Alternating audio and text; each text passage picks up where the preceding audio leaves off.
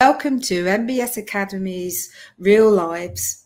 And today we're talking to Rachel Means, who is a survivor of sexual trauma.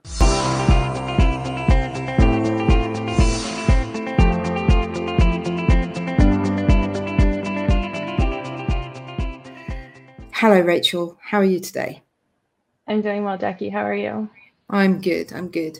Thank you so much for coming on and talking to us today um, about a subject that has obviously had a major impact on your life. And it, it can be quite a sensitive subject. It's a subject that many people don't want to talk about. But I don't know about you, but I think it's, it's quite an important thing to talk about to bring out into the open and I'm really pleased and I thank you very much for wanting to share your story because I think sharing stories helps people with their own experiences. It helps them to realize they're not alone. It reduces fear and loneliness and, and may even inspire somebody to seek um, help or therapy in the way that you have to change their lives. Yeah, absolutely. I think there's a stigma around talking about sexual assault and sexual trauma. And I think there the is. more that we the more that we talk about it, the more normalized it's going to become. And people will realize that they're they're not alone in this and that they can talk to people and that they can get help and that they can get better, kind of be on track to a so-called normal life, if yeah. you will. well, they said, said a survivor. I mean, you, you know, you you're now um, criminals psychologist. Is that right? Uh, criminologist. Criminologist. That's right. Mm. Um, now, and you told me a little bit about your background, but this actually starts when you were really quite young. Mm-hmm. Yeah, yeah. So, um, growing up, when I was about six years old, we lived next to a horse farm, and I would take riding lessons. And um, there was a person over there who um, became, I guess you could say, attached to me. They wanted to hang out and stuff like that. And I was I was six. I didn't realize, you know, anything yeah. was weird. Um, but you know, essentially we would play these games. That's what I would call them. Um, okay no red flags in my head, of course. You know, I'm just like, oh, I have a friend. You're six. yeah, you're six, right? And so it was a really weird time in my family life because my older sister, she was nine at the time, she uh, suffered a traumatic birth, and uh, she started having seizures when she was nine. And so um, my sister started having all these medical issues, and then my little sister was only one years old, so she was a toddler um, but I remember I can look back in my life, like at that time, and see a very distinct change in my personality.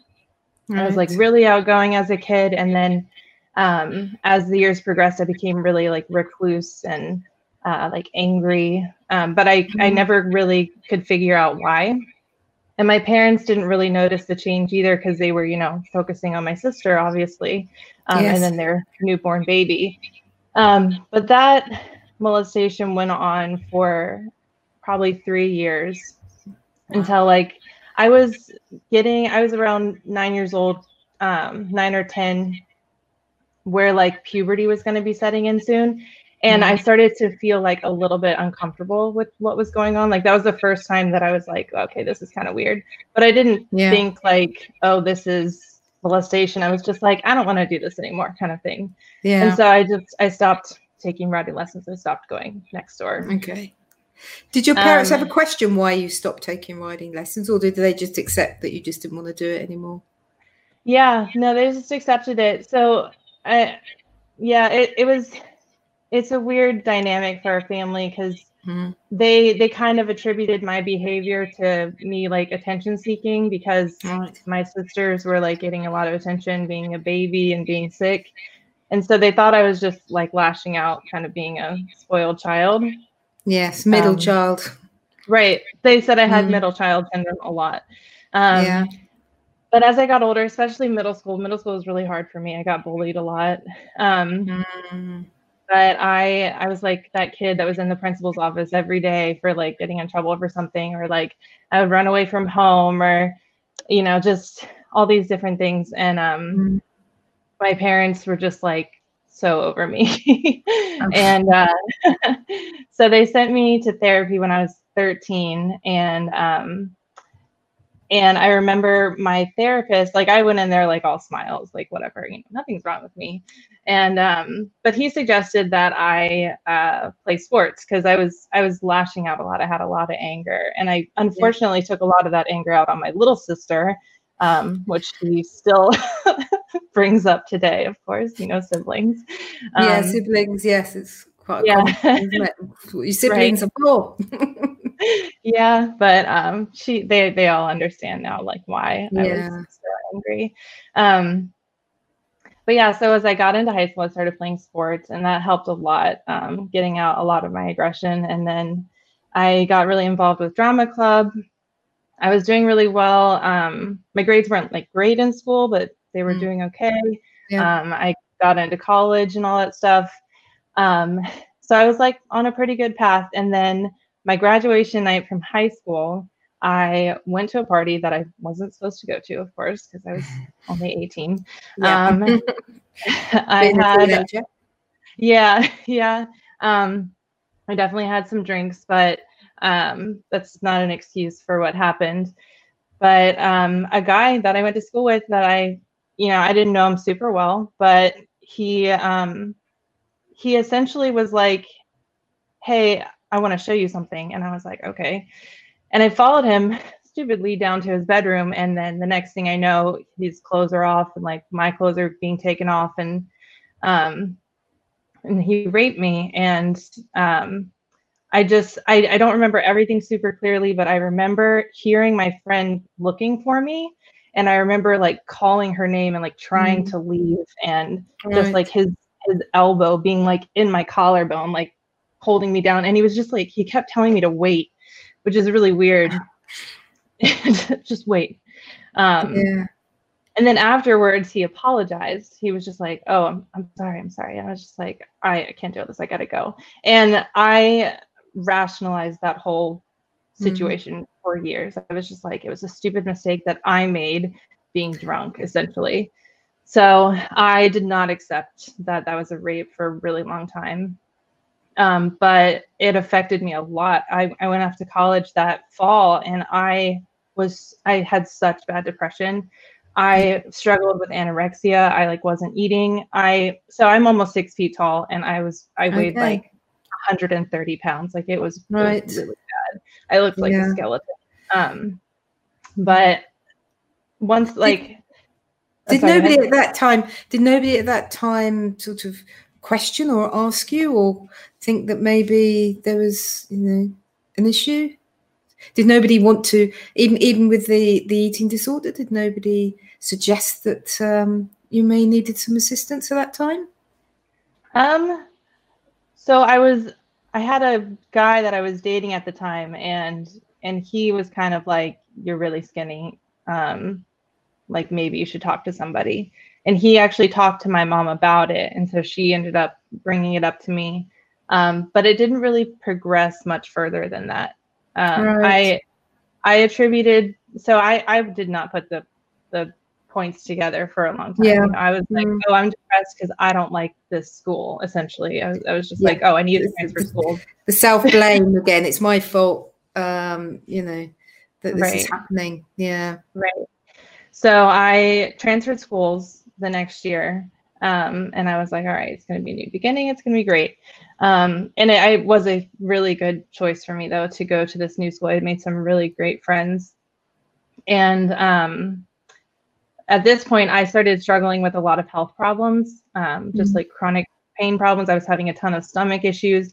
I had developed gallstones. I had to get my gallbladder out when I was 19 years old. Wow. Um, and I think a lot of it was just you know your body has these physical reactions to trauma and you know doctors could not figure out what was wrong with me they did like a million tests mm. and you know nothing came up and Which I think, uh, I think that in itself is a really good um, issue, a flag to put out to people to say, you know, that if you have got physical stuff going on, you can't really work out. That it could mm-hmm. well be to do with your mental state Um, Absolutely. You know, and and and stress that you've been holding on, stress and anxiety that you hold on in your body somewhere that needs to be released, and the mm-hmm. body will find a way.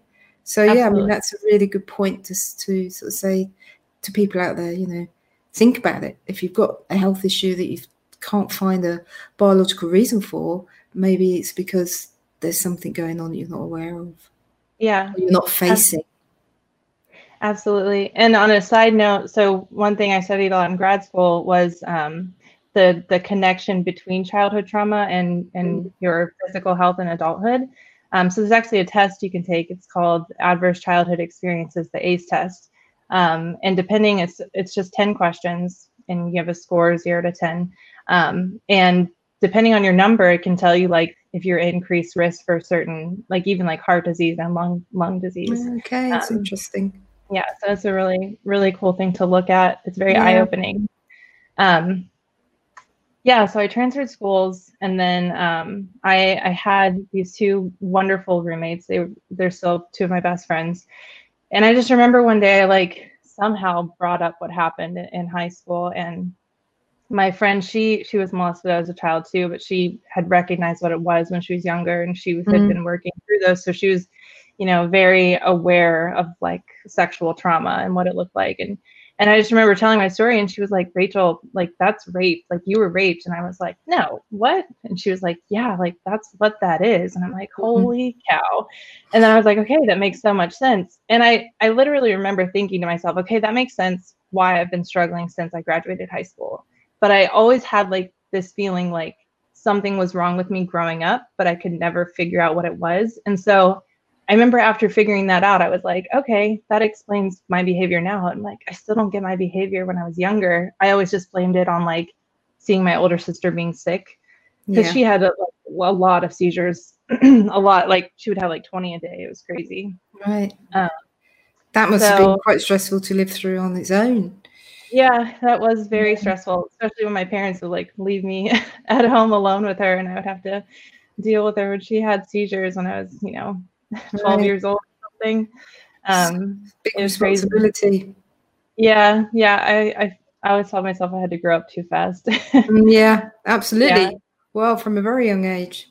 Mm-hmm. Right. Um, so yeah, and then in college, so I realized that I still didn't get any help. I was like, okay, well, I know what this is, so I'll be able to work through it on my own, kind of right. thing. Um, so I at this point, so after I was raped when I was 18, I always feel like when somebody's sexually assaulted or they have experienced sexual trauma, they kind of do one of two things. They either like shut down and they decide I'm not dating anymore. I'm not gonna be involved with men at all. And that's how my friend was in college. She like never had any boyfriends, never did anything. I went the opposite route and where I became like extremely sexual, sexually promiscuous, mm. just trying to prove that I was in control. Yes. Um, so now not only did I have this sexual trauma, but now I'm just like having this stigma of also being like a very sexually active woman. Uh, so that was kind of a struggle for me too, and that's just a societal thing that every woman has to deal with, unfortunately. Um, so yeah, I kind of had a label, I guess you could say, yeah. at that point. Yeah. Um, so I finished college. Um, everything's okay. I, I mean, I still have a lot of chronic pain and health issues. Um, and I had a second instance of, uh, I would call it more of like a date rape, I guess you could say. I, I feel mm-hmm. like that's society telling me that I should label it differently. It's still a rape. Um, but I, I went out to a bar my in my hometown and um, I had a few drinks. There was a guy there trying to pick me up, and I was just like, no, like I'm over this. I don't want to go home with anybody. Um, mm-hmm. but I was too drunk to drive, and I had a friend there who I I had literally known him since I was a child. Like we went to church together. Like our families like know each other. All the like you know this classic childhood childhood thing. So like a brother. There was yeah, like a brother. And so he was like, you can just come crash at my place. It's not a big deal. And I'm like, cool. There like wasn't a shadow of doubt in my mind that I would not be safe in that situation.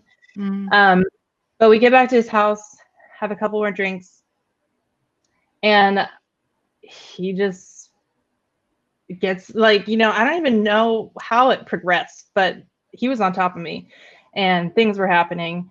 And I I was pretty incapacitated at that point because I mean it's it's silly that I feel like oh I shouldn't have been that drunk, but at the same time it's like I should be able to be drunk if I want to be, you know. You were somebody that you trusted, that you considered, right. you know, so if you've got a, a long relationship like that, that's like mm-hmm. a, from childhood, it is like a brother sister relationship. Of course, there'd be trust. And how do you yeah. rebuild trust? After I like I haven't talked to that person since. so, well, yeah, yeah.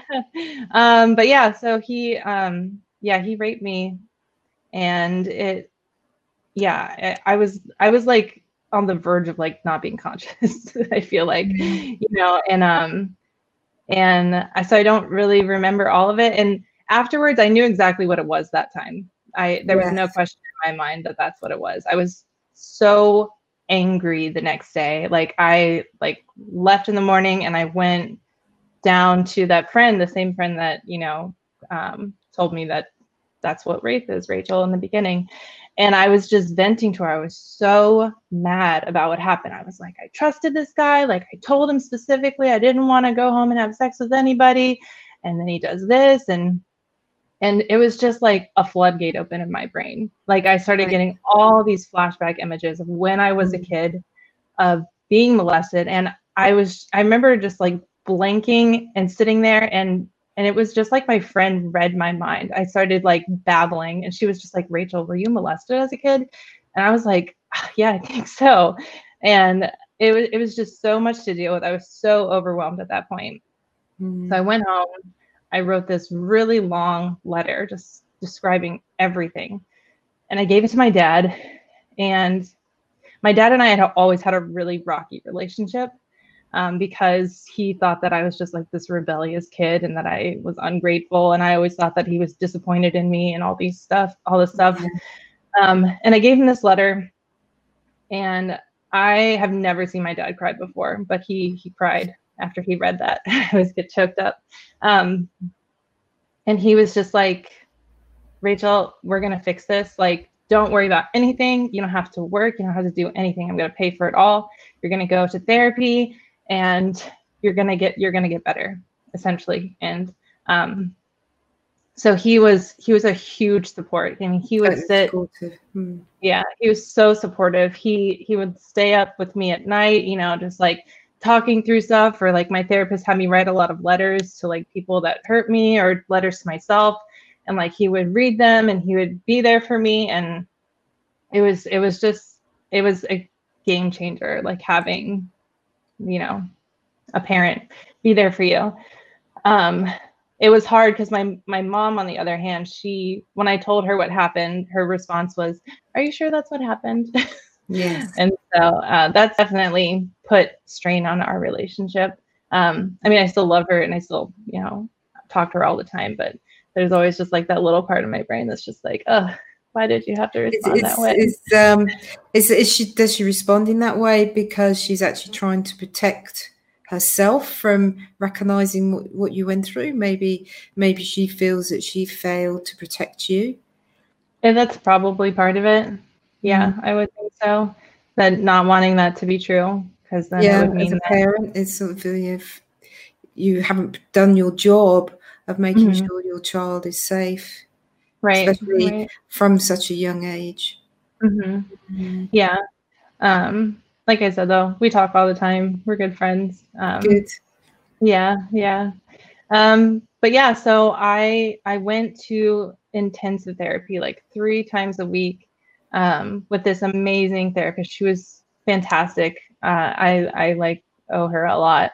Um, she encouraged me to start writing poetry, um, to get out my feelings and mm. and to write letters to people. She had me write letters and then burn them. That was very therapeutic.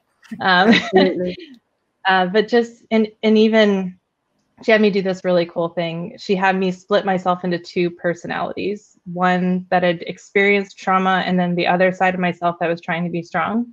Yes. Um, and then talking about like when each person can come out and like how one person has probably been in control for a very long time kind of thing and even just like breaking yourself down into those like two places where like one of them you're allowed to be completely vulnerable and acknowledge a lot of stuff. I don't think i'd given myself that opportunity before then. Um, mm-hmm. so that was really cool. And it was it's not, i'm not saying it was an easy process of, of doing all of this. Mm-hmm. it, was, it was a lot of work. And it wasn't like i i finished therapy and i was great you know. I finished therapy and I was able to facilitate through stuff. I was actually able, to, it was like taking a jumbled stack of huge papers that I was overwhelmed by and being able to lay them all out flat, you know, and, and kind of sift through it and understand it. And once I was able to do that, then I was able to start slowly moving forward. Um, so it took a long time. I took a lot, a long time for myself. I, I didn't engage in any kind of relationships. I stopped drinking altogether. Not saying that if you are raped when you're drunk, it means you should give up alcohol forever. That's just a decision that I've made. Yeah. Um, but it was a long, it was a long process. But I took time for myself to really get to know myself for the first time with, you know, all this information that I had and saying, okay, it makes sense why I was angry when I was a kid mm. let's let's work through it and let's move forward. And so Rebuild. restart. Yeah exactly. Mm. i started doing things for myself um, just taking time for myself. I started trying to be in nature a lot more going for hikes um, just being away from people trying to calm my thoughts. Um, i got a dog that helped a lot. Yes they do don't they? Yeah. Um, I, I still struggled with a lot of depression. I was still having a ton of chronic pain. Um, right. Yeah, and uh, so it, it just took a long time. And then I, I was in this job that I it was it was a good job, but I wasn't it wasn't for me. Um, so I decided to apply to graduate school. And I think when I I think when I got into grad school, I was there was like a moment for me where I was like, I, I, I was like, okay, wow, like I actually accomplished this mm. even though I've been through all this stuff. So it was like a big hurdle for me to because I felt stuck, like I maybe I wasn't going to be doing much with my life. And then I got into graduate school and I was like, okay, you know, you take pride and it's, it's value. You're worth it. You know, you can do right. it. You can right. achieve. Yeah. Yeah. Um. Yeah, and it it worked out really well. I ended up doing a a distance learning program because I couldn't afford to move and do all that stuff to, uh, for graduate school. So I ended up moving in with my sister, and um, it was a fantastic decision because I actually met my husband in the town where she lives, um, and it's it's just been a, a whole healing process since then. Um, really getting to know myself, understanding my worth, understanding what I want out of a relationship, what I deserve out of a relationship, and and being confident enough to know like if you if you meet somebody and and you like not sure you're getting weird vibes or something having the confidence to be like yeah no like i don't need to pursue yeah. this further. Um and being being okay with saying like hey i had a really good time last night but i think we should just be friends or i, I don't really want to pursue this. Um and people get offended when you say that but you have to look out for yourself um absolutely. Yes. yeah. Yeah. Yeah. Um but yeah that's pretty much it. I mean, now, I mean, we we've only been married for almost five months. We're newlyweds. Oh wow! Excellent. Yeah. Um, yeah, and I I've been able to get my chronic pain under under. I've been able to manage it now. It's all muscular because you know, of course, doctors couldn't figure out what's going on. So mm-hmm. I just mm-hmm. have to do a lot of a lot of muscular therapy stuff every day to keep it under wraps. But um, I I really enjoy sharing my story because like you said people don't talk about it enough. And I I've had multiple occasions where because it comes up it comes up. You get a group of girls together and eventually I feel like somebody's going to talk about something that happened to them. Um, and it's Did unfortunate that Do you sorry, find it surprising the number of women that actually go, "Well, yeah, I've experienced some of that," or "This has happened to me," or you know, once once you start opening um, the door and allowing people to talk and in people feel supported. Um, it's a bit a bit of a shock, really. Yeah. Uh, the number of women that uh, have had very similar experiences. Yep, absolutely. Mm-hmm. Yeah, um, so many women, and it. I think a lot of men don't realize how many women yeah. deal with this because I've I've you know had conversations with men, and they're just like, oh, you know, I didn't. It's not that many, but mm. it is. Um, and and it's in that point as well. I mean, it's not only a female issue. Right, um, absolutely. You know, men men do go through sexual trauma as well.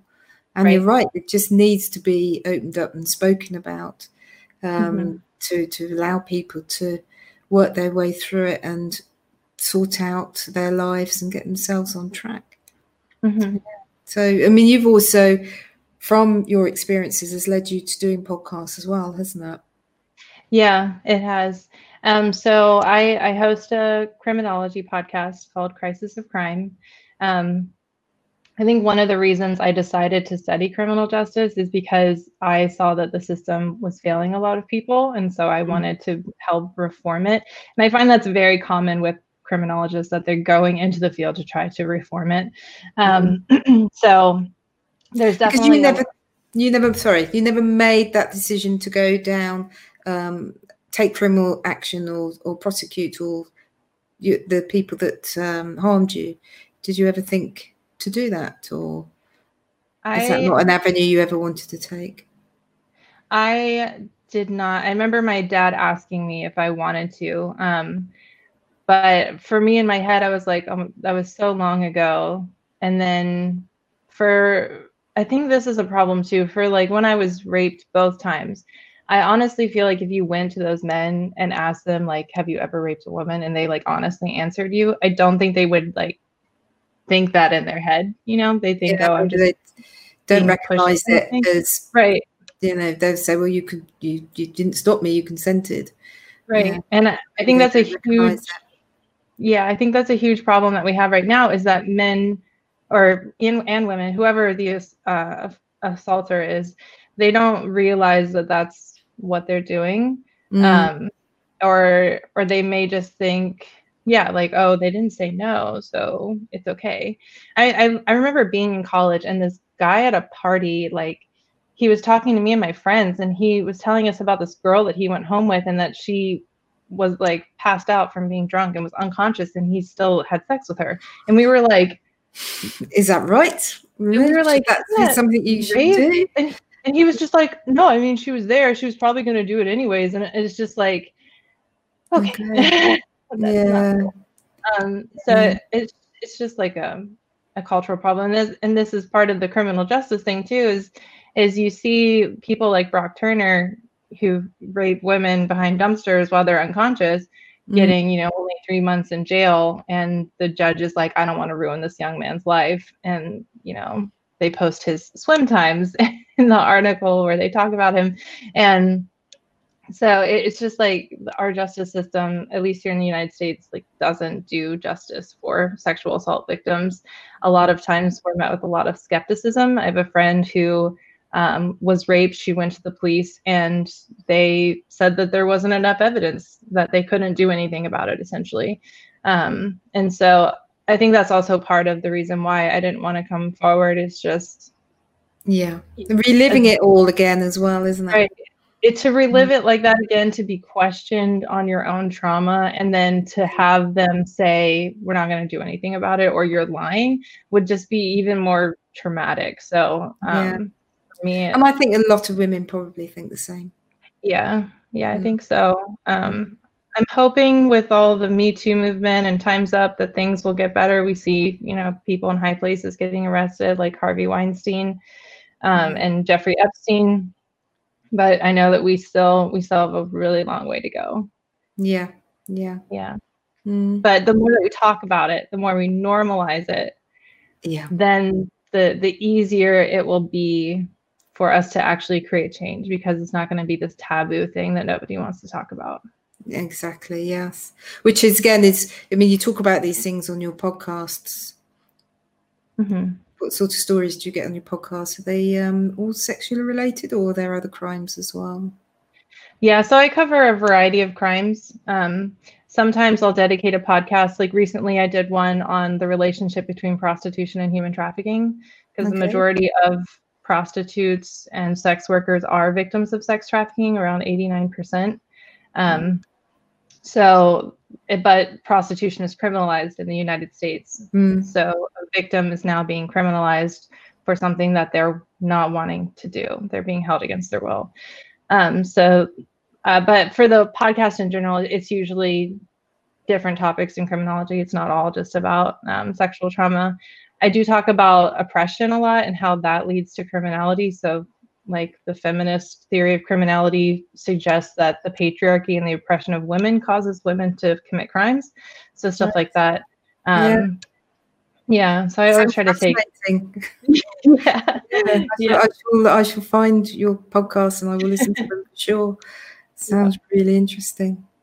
Rachel, it's been absolutely lovely talking to you. And I'm so pleased that you're sharing your story and, you know, making, as you say, normalizing it, giving people confidence to be able to talk about these things. Um, so I'm really, really grateful. Thank you very much for being on today. And if and everybody's enjoyed this podcast, then please like, share, and we'll see you soon. Thank you. Thank you.